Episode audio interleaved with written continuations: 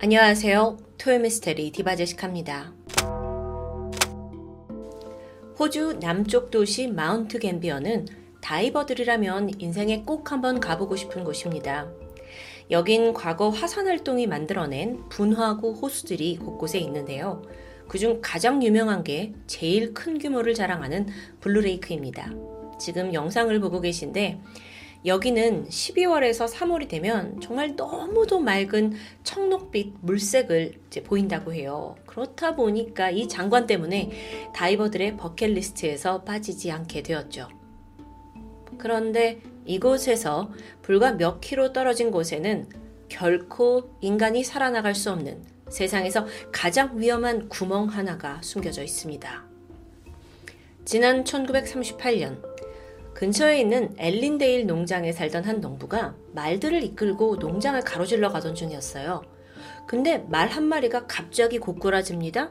그래서 왜 갑자기 넘어지지 싶어서 이 농부가 바닥을 살펴보는데 거기에 지름이 한 30cm 정도 되는 구멍이 나 있는 겁니다. 뭐 그렇게 크지는 않죠. 하지만 작지도 않고요.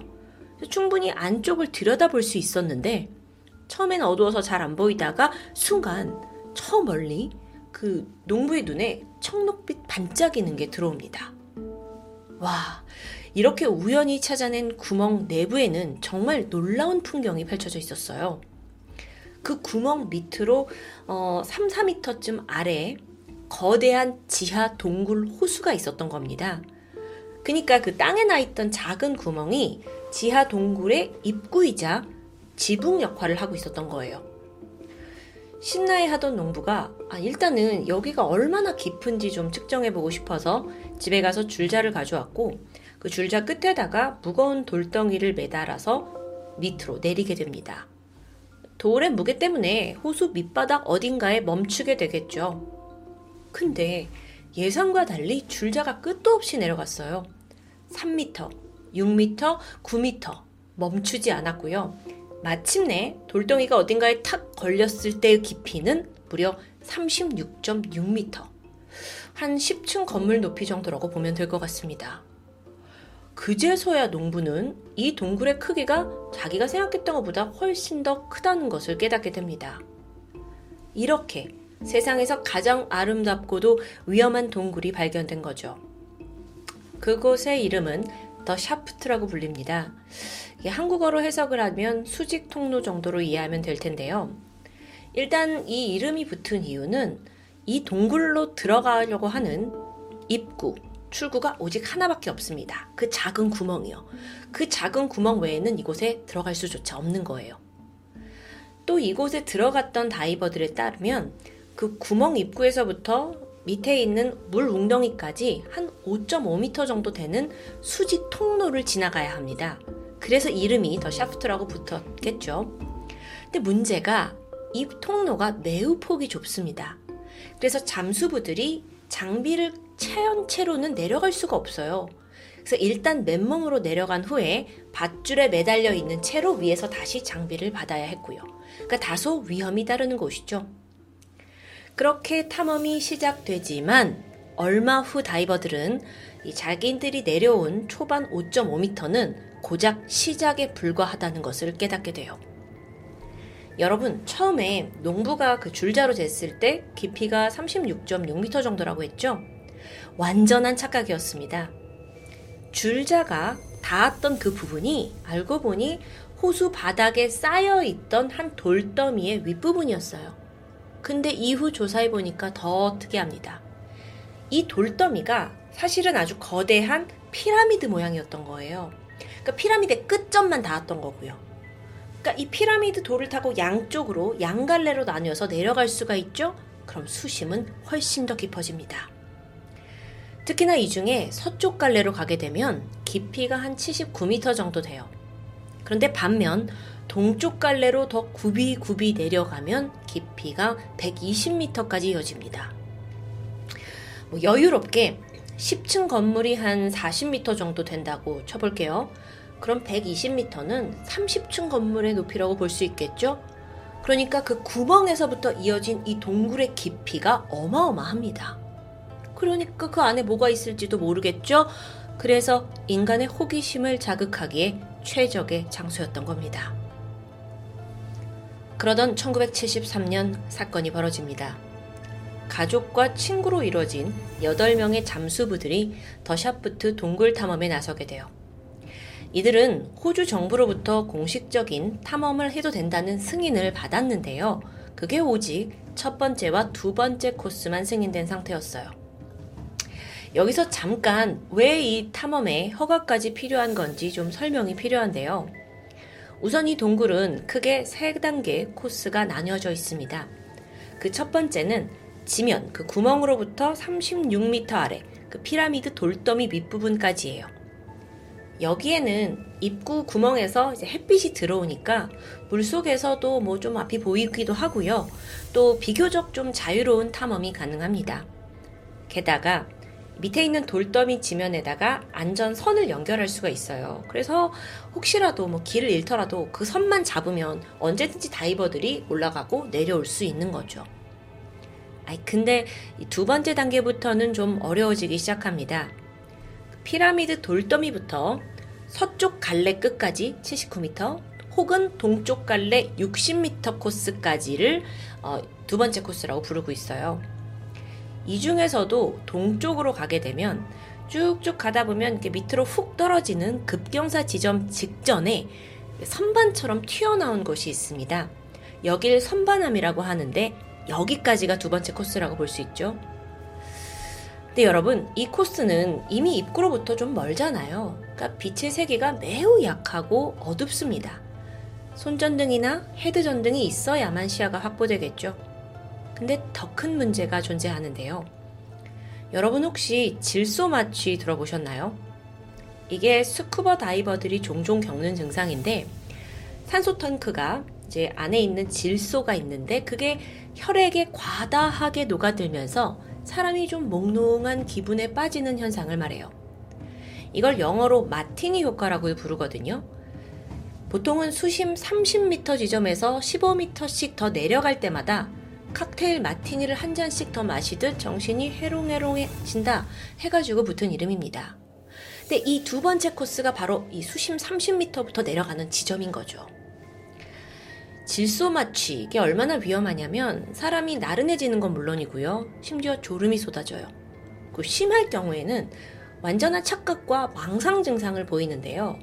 그래서 한 예로는 다이빙을 하고 있는 와중인데 이게 물속이라고 인식이 안 되고 내가 물 밖에 있다고 생각이 들면서 아예 아주 숨 좀 쉬고 싶다 하고 호흡 빼버리는 너무 위험천만한 상황이 연출됩니다. 그래서 수심 30m 이하로 아주 깊은 수심에 들어갈 때는 반드시 잠수부들이 어, 질소가 낮게 포함돼서 특별하게 제작된 산소통을 써야 하는 거죠. 여러분, 여러분, 아직 제일 위험한 코스가 남아 있어요. 그 선반암이라고 불렀던 동쪽 동굴 그 지점으로부터 가장 밑바닥인 120m 지점까지 내려가는 세 번째 코스죠. 선반암에서 이제 세 번째 코스로 들어가려고 발을 떼자마자 아주 가파른 급경사가 이어지는데요. 게다가 여기는 빛이 없어요. 그래서 암흑 그 자체고요. 보시다시피 폭이 굉장히 좁죠. 그래서 잠수부들이 이렇게 꾸기고 몸을 들어가야 되는데 혹여라도 벽면에 부딪히잖아요. 그러면 석회암이 떨어지고 그게 물을 뿌옇게 만들어서 시야를 가리게 됩니다. 아니 뭐 그게 큰 문제냐 좀 기다리면 다시 가라앉지 않겠냐 싶지만 그게 생각보다 그렇게 뭐 순식간에 훅 깨끗해지지 않아요. 게다가 우리는 산소통을 키고 있잖아요. 그러니까 시간이 제한적인 거죠. 또 이 깊고 좁은 곳을 다이버들이 가다가 어느 순간 시야가 가려지게 되면 굉장한 공포와 패닉에 빠져들기도 합니다. 또 다른 문제는 혹시라도 이제 위험을 느껴서 다시 돌아가려고 하잖아요. 그게 쉽지 않습니다. 왜냐면 돌아가는 중에 갈림길이 하나 나와요. 근데 한쪽은 진짜 출구고 또 다른 곳은 막다른 길이 펼쳐진 가짜 출구입니다. 혹시라도 다이버가 방향을 헷갈려서 그 가짜 출구로 들어가게 된다면 그 끝은 오직 죽음뿐이겠죠. 그래서 이곳은 이 세 번째 코스가 특히나 한 번 들어오면 살아서 나갈 수 없는 것으로 불리고 있습니다. 이런 이유 때문에 세 번째 코스는요, 호주 정부가 아주 아주 숙련되고 경험이 많은 다이버들에게만 진입을 허락합니다. 정부 허가 없이는 아예 갈 수 없어요. 그래서 정부에서도요, 사실 웬만하지 않고는 허가를 내주지 않고 있는 곳인데, 다시 사건으로 돌아와서 1973년 5월 28일, 8명의 다이버들과 또 한 명의 헬퍼가 그 동굴 입구에서 만나게 됩니다. 아홉 번째 멤버는 동굴 밖에서 대기하면서 다이버들이 안전하게 잠수할 수 있도록 그 안전선도 체크하고 또 상황을 컨트롤하는 역할을 하게 되겠죠.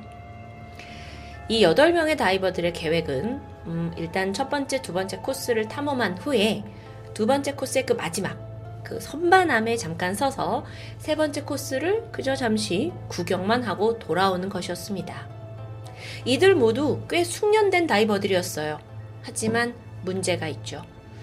그동안 바닷속에서 뭐 잠수는 많이 해봤지만 동굴 다이빙에는 익숙하지 않았다는 겁니다.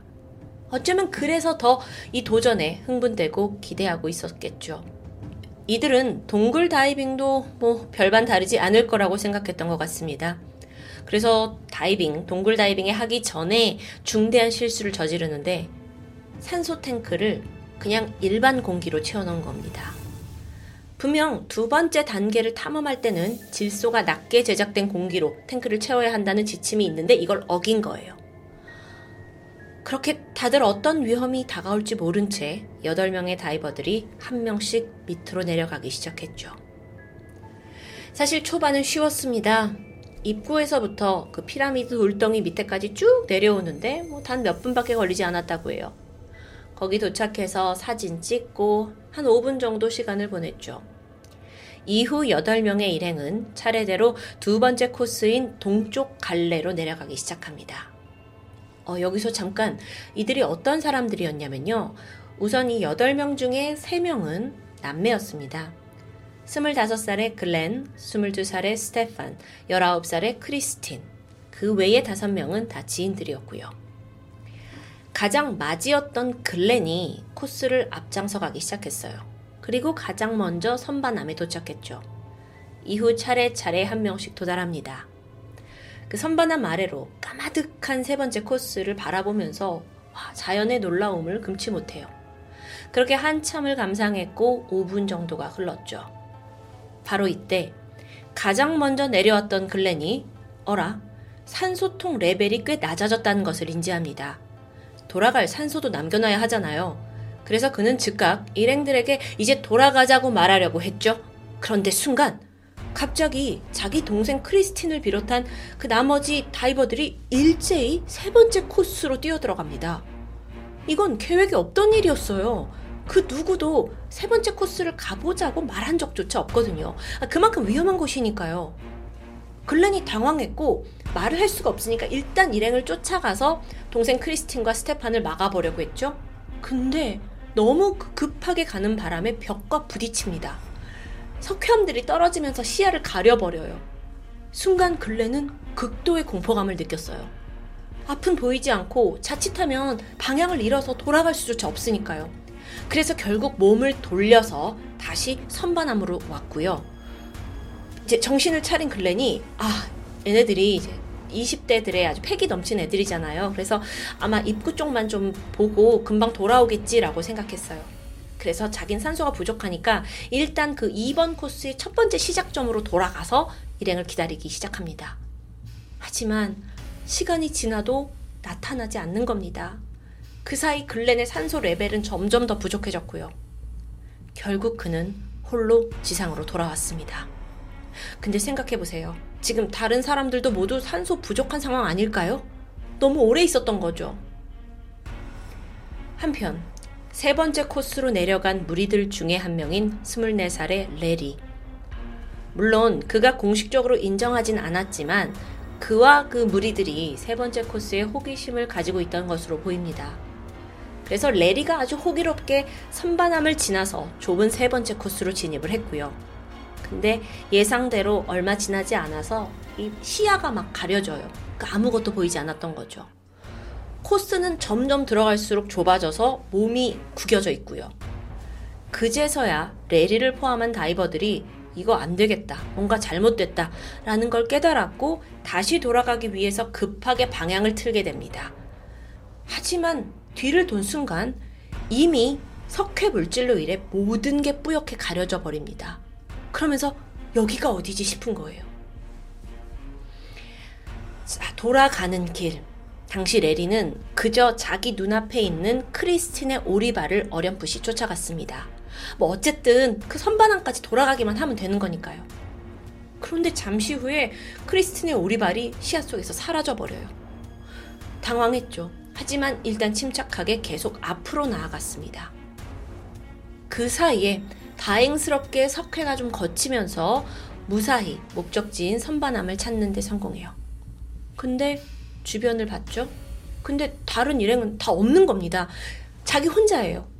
어, 이거 어쩌지? 산소 레벨도 많이 떨어져 있어요. 그는 나머지 사람들을 두고 갈 수 없다고 생각했고, 그래서 또다시 세 번째 코스로 들어가게 되죠.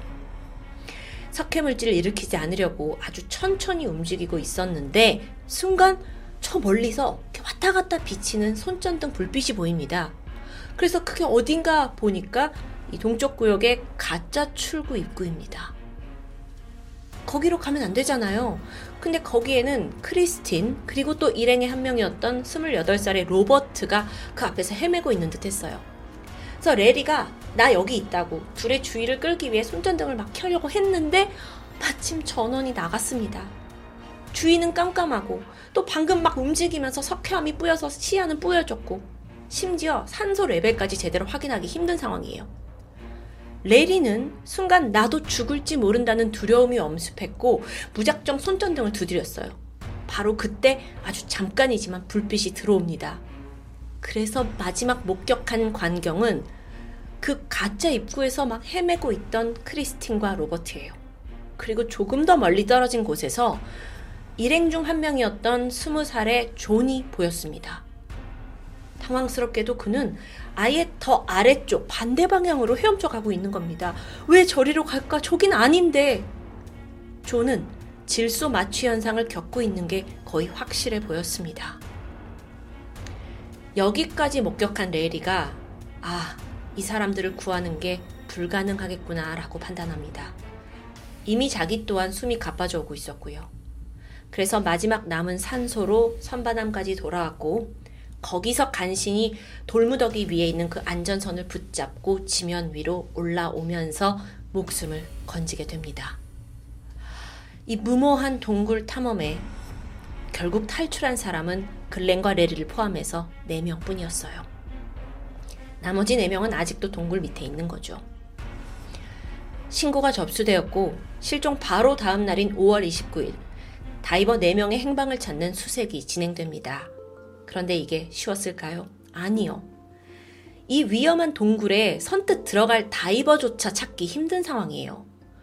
또 동굴 안이 굉장히 컴컴하잖아요. 그리고 또 깊이 들어가 있고요. 그러니까 빛을 계속 비춰줄 장비도 필요하고요. 특수 산소통도 구비해야 했고요. 거기에 어 이제 위험을 감수할 다이버들까지 수소문하려니까 수색이 쉽지 않은 거죠. 첫 수색은 거의 의미 없이 실패했다고 하고 모든 조건들을 갖춰서 몇 번의 시도 끝에 실종 7개월이 지난 그 다음 해 1월에서야 드디어 다이버들의 첫 시신을 발견합니다. 발견했을 때는 누군지 몰랐어요. 착용한 장비로만 시신인 걸 알 수 있었고 이후 인양을 해서 치과 기록을 확인해 봤더니 다이버 중 한 명이자 글렌의 동생이었던 스테판이었죠. 이후 다시 동굴에 들어가기까지는 두 달이 더 걸렸습니다. 왜냐면 개선된 장비가 있어야 했기 때문이에요. 그리고 3월 또 한 번의 수색이 시작되었고 그때 글렌의 동생 크리스틴과 같이 있던 로버트가 발견됩니다. 그 마지막에 목격됐을 때 동쪽에 있는 가짜 출구 근처에 있었죠. 실제 이들의 시신은 막혀 있던 동굴의 끝쪽에서 발견됩니다. 당시 서로를 끌어안은 채 있었는데요.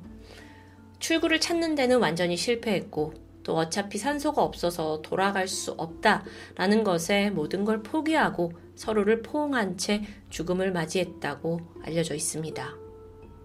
자, 바로 다음 달 4월입니다. 또다시 수색이 시작되었죠. 이게 왜 자꾸 시간이 걸리냐면요. 이 수색에 참여하는 다이버들도 신체를 회복할 시간이 필요해요. 깊은 곳에 오래 있다 보니까 이들도 질소 마취 현상을 겪고 있었거든요. 그리고 4월 시작된 수색에서 드디어 마지막 사망자 존. 그 사람이 동굴의 가장 밑바닥에서 발견됩니다. 사고 발생 11개월 만이었죠. 너무도 허망한 죽음을 맞이한 이 4명의 다이버. 사망 원인은 모두 저산소증이었습니다. 끔찍한 비극을 겪은 후에 해당 동굴은 봉쇄되었어요. 당연하겠죠. 하지만 여전히 다이버들에게 이곳은 너무도 미지의 장소여서요. 탐험은 계속되고 있고요. 이후로도 인명사고가 계속 발생했거든요. 더 샤프트, 이 죽음의 동굴에서 끝내 빠져나오지 못한 사람은 무려 16명으로 기록됩니다. 해당 동굴을 체험한 다이버들에 따르면 안에 들어가면 유달리 맑고 정말 신비로운 청록색을 띈다고 해요. 거기에 매료돼서 일생일대의 경험을 하겠다고 다들 뛰어드는 거죠. 하지만 결론은 비극이었습니다. 어찌된 일인지 이런 사고가 계속 발생한데도 불구하고 현재 동굴은 아예 봉쇄가 풀려서 여전히 사람들을 유혹하고 있습니다. 물론 여러분, 미지의 세계를 도전하고 탐험하는 건 어, 인간의 본능이라고 할 수 있습니다. 하지만 그게 과연 목숨을 지키는 것보다 더 가치 있는 일일까요? 인간이 자연을 너무 탐험의 대상으로만 쉽게 생각한 건 아닌가 하는 안쓰러움이 남습니다. 지금까지 토요미스테리 디바제식합니다.